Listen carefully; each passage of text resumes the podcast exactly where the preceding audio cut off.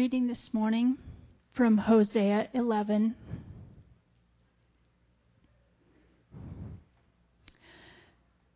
When Israel was a child, I loved him, and out of Egypt I called my son.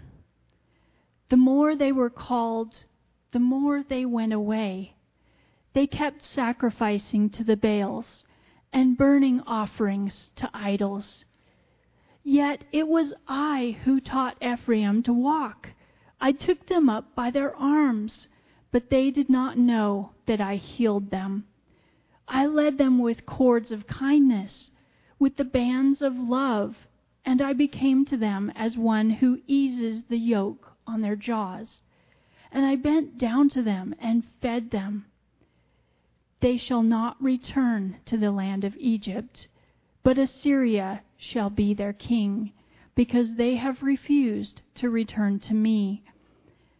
The sword shall rage against their cities, consume the bars of their gates, and devour them because of their own counsels. My people are bent on turning away from me, and though they call out to the Most High, he shall not raise them up at all. How can I give up on you, O Ephraim? How can I hand you over, O Israel? How can I make you like Admah? How can I treat you like Zeboim? My heart recoils within me. My compassion draws warm and tender. I will not execute my burning anger. I will not again destroy Ephraim. For I am God and not a man the Holy One in your midst, and I will not come in wrath. They shall go after the Lord. He will roar like a lion. When he roars, his children shall come trembling from the west. They shall come trembling like birds from Egypt, and like doves from the land of Assyria. And I will return them to their homes, declares the Lord. Ephraim has surrounded me with lies, and the house of Israel with deceit. But Judah still walks with God and is faithful to the Holy One.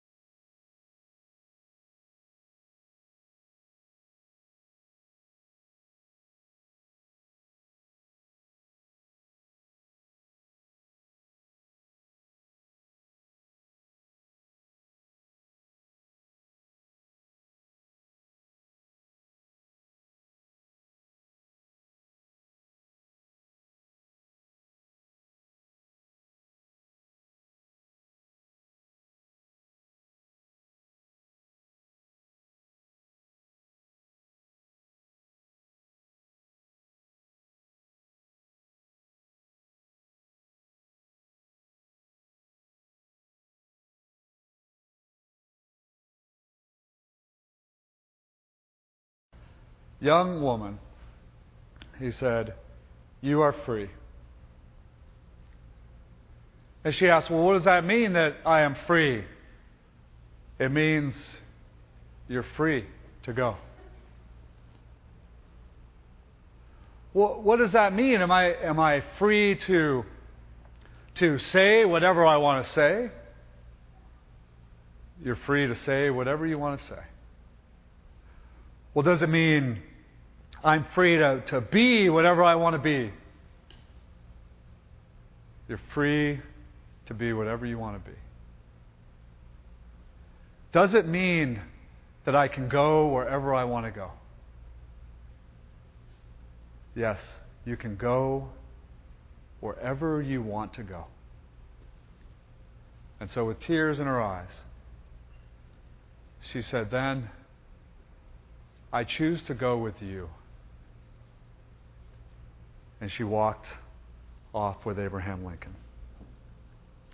You know, Israel responded the same way to God. When God brought them out of Egypt, they were freed from bondage and they were thankful and they were rejoicing over who God was and how He had delivered them. They, they had new freedom and they were worshiping Him Yahweh, I am. And then as time went by, they grew bitter. They grew angry. They began to complain. They were unthankful. They forgot all that God had done for them in their lives. And then they went with another.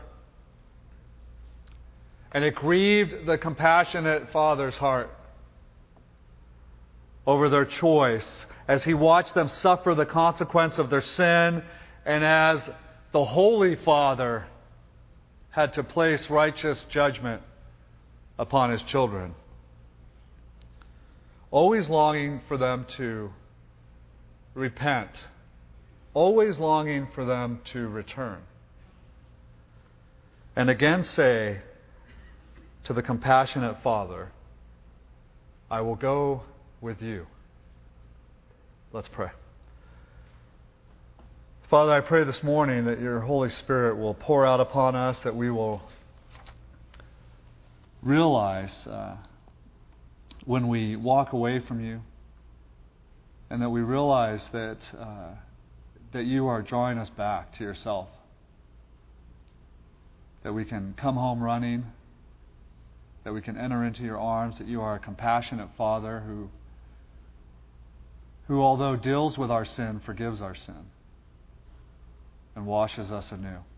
And I pray this morning, Lord Jesus, that we would, we would see clearly your heart. Oh God, that we would see the compassion that you have for us. And that we would receive you and know you and walk with you, I pray. In your precious name, amen. Well, we're going to look this morning in Hosea 11, and, and I want us to look at how the compassionate Father deals with wayward, sinful children. What's his heart towards us, towards Israel? And the chapter begins that and reveals that he has a heart that is full of love for his wayward children. A heart that goes deep into who they are. Look what it says. When Israel was a child, I loved them. And out of Egypt I called my son. He views his children, he views you and me with incredible love. And he's drawing back to, to remembering, to reflecting upon when, the, when they first came out of Egypt and his dear children and how much he loved them. It reminds me of, of when my first son Caleb was born. And it's true with all of our children when they're born, but uh, when you have that first child because you've never experienced this feeling uh, when that child is born for the first time. And Caleb was born 16 years ago, and as he was born and as we held him for the first time, and for those of you who are parents, you know this feeling. This insane love comes out of nowhere for this child. And that nowhere is straight from the heart of God. You're like, you're holding that child and you're like, I love this child beyond anything. It's a different love than, than with your spouse. It's, it's, it's this, this love that just runs so deep to the core and you seriously don't even know why. I mean, they just they sleep and they poop and they sleep and they poop and you and you still go, I I love this kid.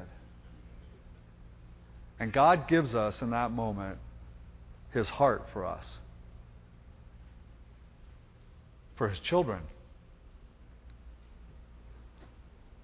It's the whole love story of the Bible. Longing for a relationship with his children. And yet, as that child grew up, as Israel grew up, that incredible love that went to the core was taken and was thrown right back into God's face. It's like the prodigal son to the father. Give me my inheritance. What that really is saying is, Father, I wish you were dead. Give me my money. so that I can go squander it, live my own life, do what I want to do. I wish you were dead so I'd have my inheritance. So give it to me now. I wish you were dead, Dad. Give me my money. So I can go live my own life and live in my own sin, and I want nothing to do with you anymore. And you know, every parent who hears something like that from their children, they recall back to, but I held you as a little child, and I grew you up, and I loved you. I'll never forget that. Scriptures remind us does a nursing mother ever forget her child? Absolutely not. Neither does God.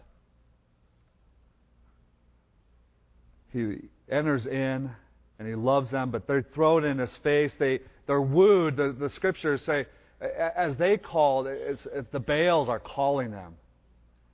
The idols are calling them, come, come this direction. We have more for you than God alone. We have more to offer you.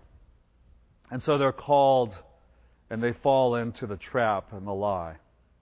Christopher Wright says this the, the worst thing about idols, as the scriptures always point out, is that they're utterly useless when you need them the most. They're absolutely useless. You see, it is God alone who is our rock. It's God alone who is our salvation. It's not some idol that we're trying to draw life from. Out of Egypt, my children whom I love, I brought them out of Egypt. I delivered them from incredible, awful slavery that was taking place. It's, it's, a, it's an interesting prophetic message in, in Matthew 2.15. It speaks of Jesus.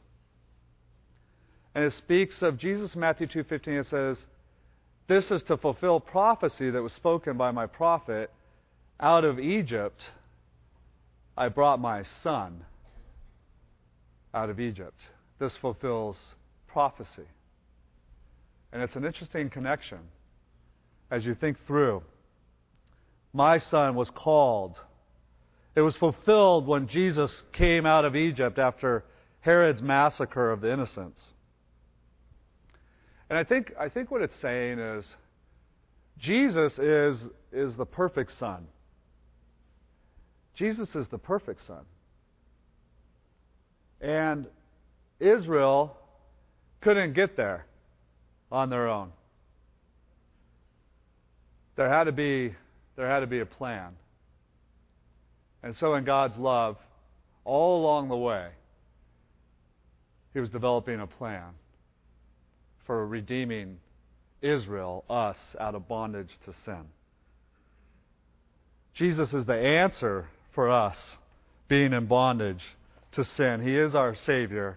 He is our salvation as we believe upon Him. Oh, beautiful Israel, Ephraim, whom I loved and whom I brought out of Egypt. And I had so much life to give and, and, and restoration and healing and, and joy. Look what it says in verse 3. They went after the other gods, but listen, I was the one who taught you to walk. I took you by your arms, but they did not know that I had healed them. Okay, everybody, look up. Why don't you take your fingers and do this? Every parent knows this. Every parent knows this pose. And everyone who's going to become a parent, you will have this pose in your life. Because what's going to happen is there's going to be little fingers, little hands that are going to grab a hold. And you're going to teach them to walk. This is, this is what God is teaching us in Hosea. This is what He's bringing us back to the compassionate Father. You grabbed my fingers. I, I held on to you. I grabbed your arm. I taught you to walk. All throughout the scriptures, to walk with God is that, that you learn to, to follow Him, that you learn to, to go with him in obedience. Abraham, Isaac, Jacob, you learned to walk with God. Ephraim, I want that for you. I taught you how to walk. And yet you've gotten to this place that you show up and you say to me, You taught me how to walk. I thought I just walked. What are you talking about? They're spiritually blind. Think about, think about all the areas where you've, you've taught your children to, to be set free. You've trained them in something and now have set them free. I think of when we learned to ride bikes, right? That was another great moment in our lives where, again, our parents are, are taking us and, and they're holding on to the bike and, and they finally let us go. I had this awesome, I had this awesome Schwinn bike. It was actually all, all green and it had this banana seed on it. It was like a metallic, uh, metallic green. It had all the sparkles in it, you know? And, and back then it was actually cool to have the little, uh, streamers, you know, hanging off for guys and girls, okay?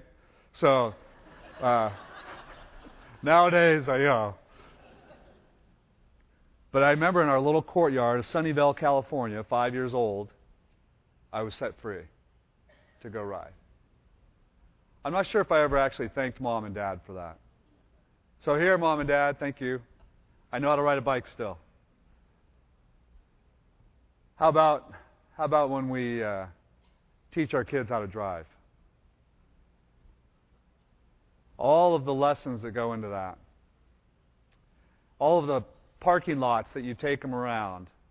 And one of our kids hit a big uh, post, cement post, as we were teaching them to drive.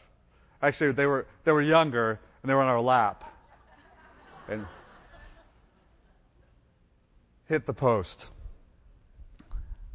And we taught them to drive. Maybe some of us, just because we wanted to uh, spoil our kids, maybe some of us actually got our kids the first car.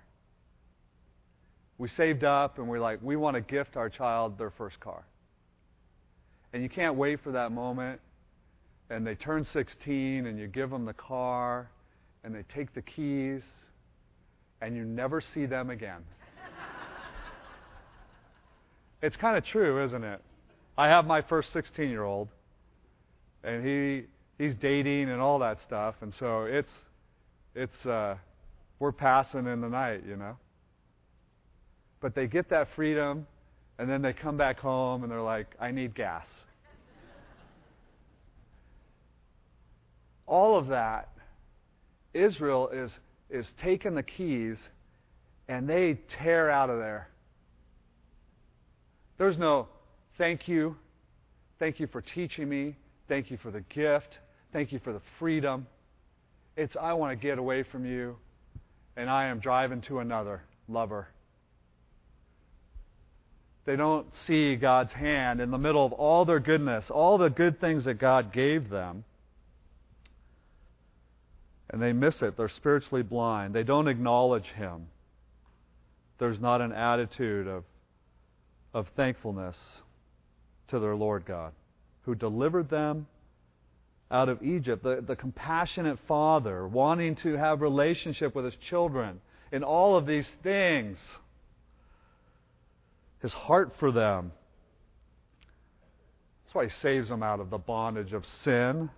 That's why he teaches them to walk, to have righteousness and life. And he gives them all the tools to have life. The compassionate father leads in kindness. Look what it says. It says, I led them with cords of kindness, with bands of love. I became to them as one who eases the yoke of their jaws, and I bent down to feed them. I led them or I, I drew them with, with cords of love, with, with bands of love, cords of kindness. It, it's the idea of uh, gentle cords.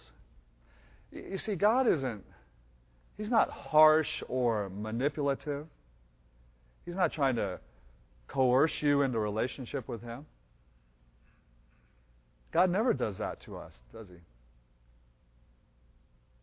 All the other gods that there are out there, these false gods.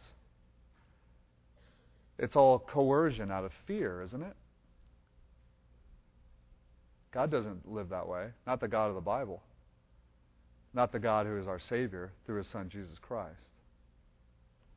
I drew you with cords of kindness, with, with bands of love into relationship. I, I, I was leading you to, to be healed and to be healthy. One uh, theologian, Clarke, says uh, these, these cords could be like a leading string. The, they would take children with a leading string, and the children would have the other end, and, and, and they would help them, kind of guide them. Uh, here's the path you need to walk on. If you walk too far to the left, they, they would kind of kind of have them over here a little bit so that they wouldn't go off the edge or, or off a dirt road. And, and there was a leading string, real gentle. There's also the imagery in this of, of, of farming again. And it could have the, it could have the idea of the cords that, that led the, the cow or the ox into the place of feeding. Here, I want to lead you so you can have health and nourishment. And look what the scriptures say. I, I took off that yoke off your jaw. I didn't have this, this heavy ropes that were yanking you here and there. I led you into a place where you could receive nourishment and life. This is the compassionate Father. We can't miss this because all of Hosea, or at least most of Hosea, has had this real sense of whoo, here's this, this judgment upon us for our sin, which is true. We do, we do reap what we sow. That is true. There is consequence for sin. That is true. God has to have his holy judgment upon sin because he's holy, but because he wants us to enter into relationship with him so that we can have and be right with God, that we repent and come in. But the heartbeat behind all of this is chapter 11 the compassionate Father. You can't miss it. You can't miss the way He views us. It doesn't mean we, we go on sinning so that grace may abound. Paul says, absolutely not. Now that God has freed us from sin, we're no longer our own. We're bought with a price. We belong to Him. And so now we live our lives with His gentle leading, in obedience, we walk with God and we receive life, not death. He says, I, I brought you this place. I restored you out of Egypt. There's all kinds of images here. Eases the yoke on their jaws.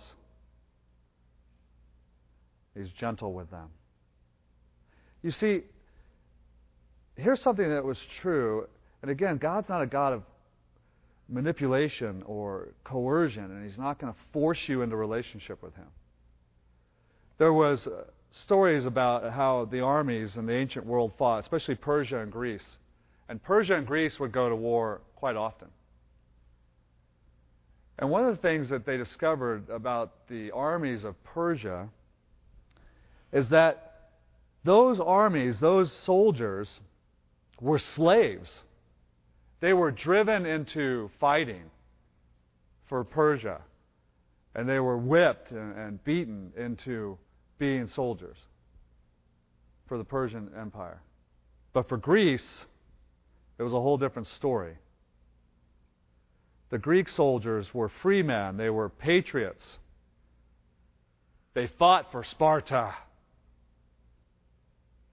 Their armies were less in number but they fought in loyalty to their kingdom and to their king.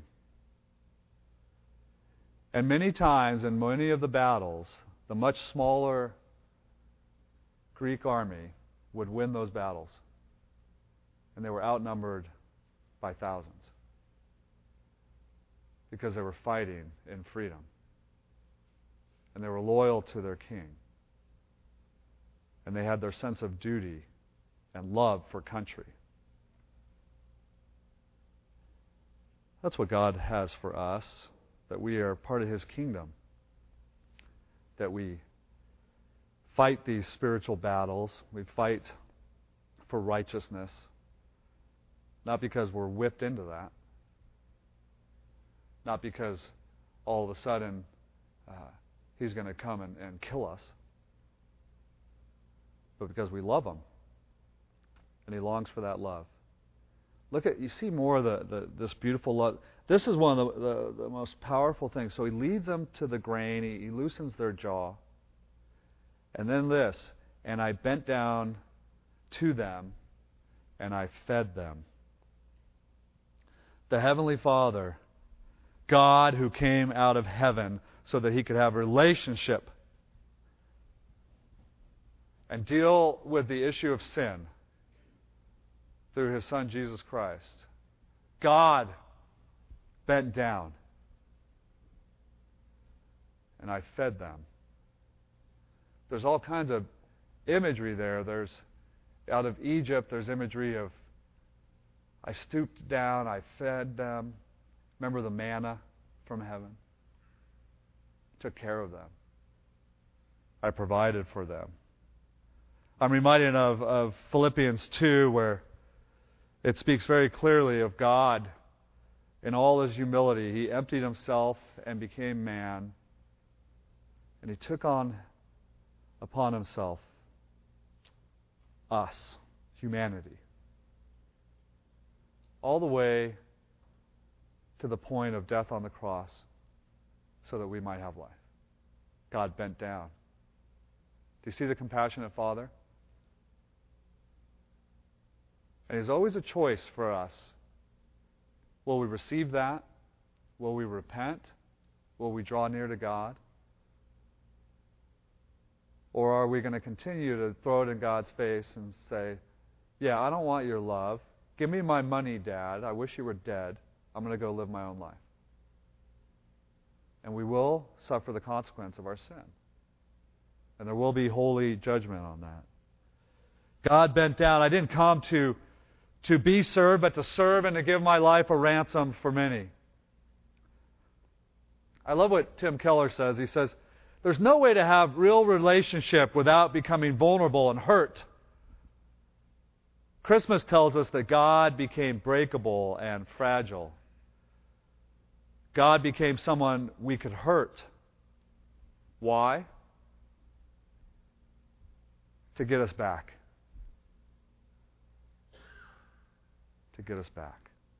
There's no other religion, whether secularism or Greco Roman paganism, Eastern religion, Judaism, Islam, that believes that God became breakable or suffered or had a body.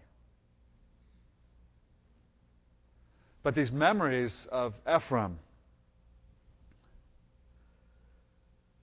those early years of remembering the, the beauty of that relationship and growing them up, the reality is Israel grew up and, and they, they grew up walking away from God.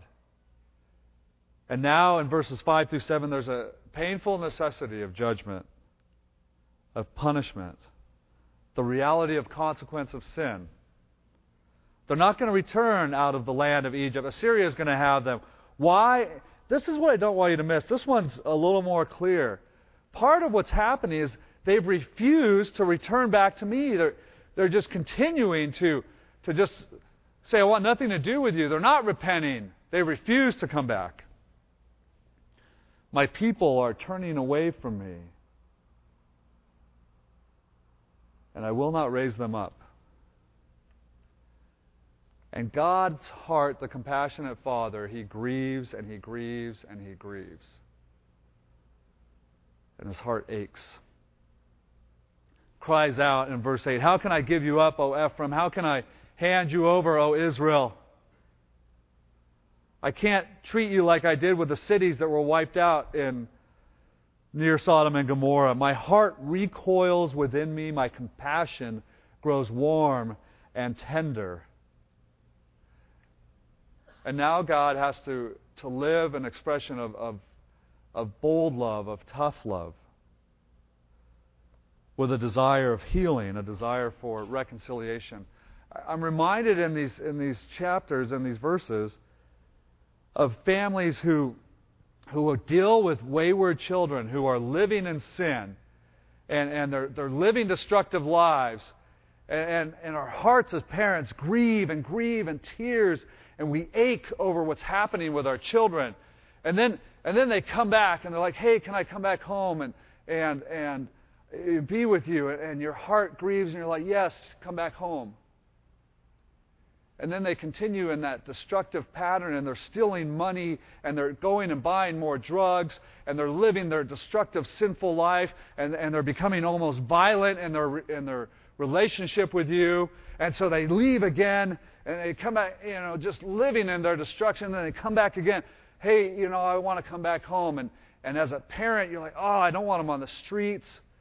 And, and, so you let them back in, and they do more of that. They steal and they rob and they, they live in their sin, and, and then they get out and they go do their own stuff, and then they come back again, and you know, you know that they've been on the streets and that they're hurting, and they come back again and, and like, can I come home?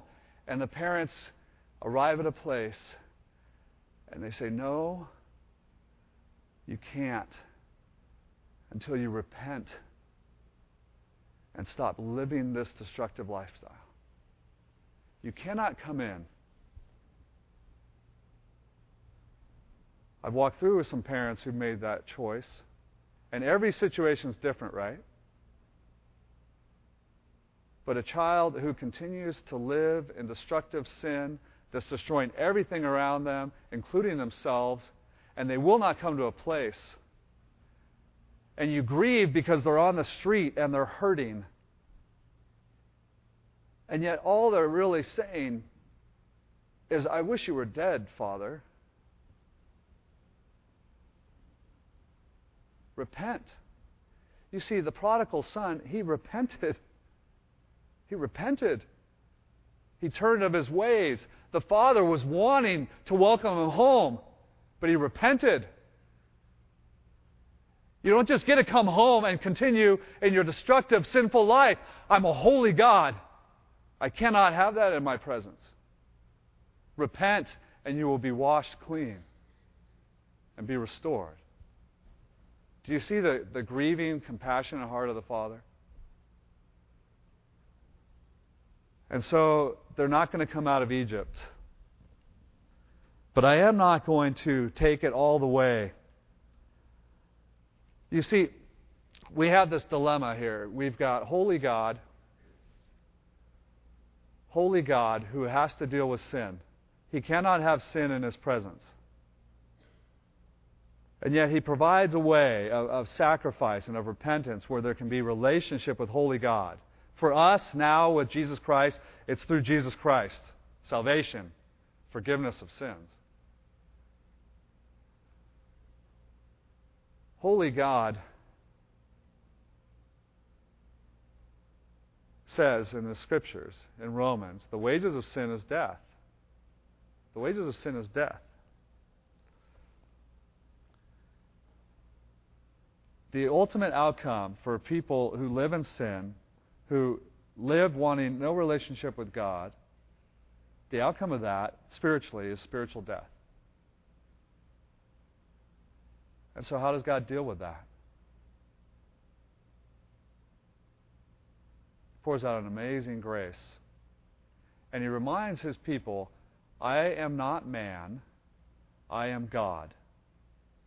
Because how would man deal with Israel?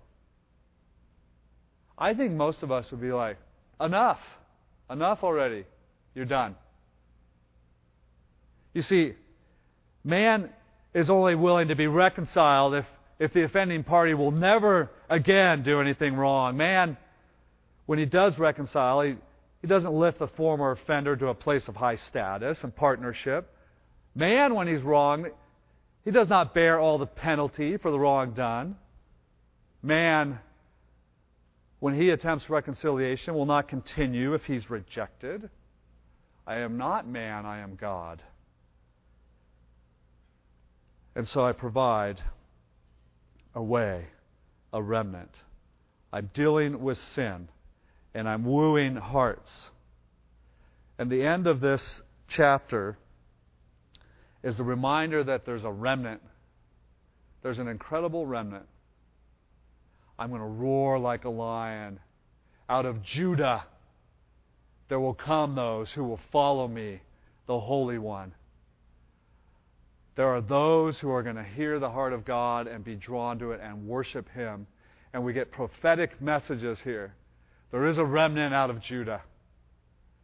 The compassionate Father is not just going to wipe out all His people. He calls them in. And the thing that's so amazing, we'll see in Hezekiah, Hezekiah is a good king and he has victory over Assyria. We see that. But even bigger than that, prophetic to the end, out of the line of Judah, that comes our Savior. God's big picture I'm going to provide a way to deal with our sin problem. It's through my Son, Jesus Christ. And He will give life. And when that lion roars, they will come in awe of me and they will worship me again because I'm a compassionate father who longs for relationship with my children. Receive my love, the Father says. Let's pray. Father, forgive us for we we seem to forget all your goodness and your kindness and your offer of salvation. We we sometimes just live life and, and we forget the cross. We try to do life in our own strength, or we think that our salvation comes through all of our hard work and efforts. And yet you dealt with the sin problem through Jesus Christ. You called your son out of Egypt to free us from the bondage of sin, and we thank you for that.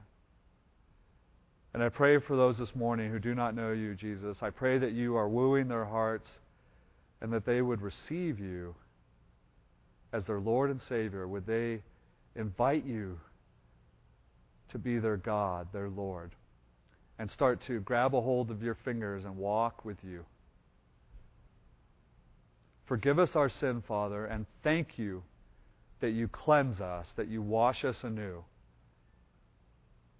because of the blood of your Son, Jesus. Amen.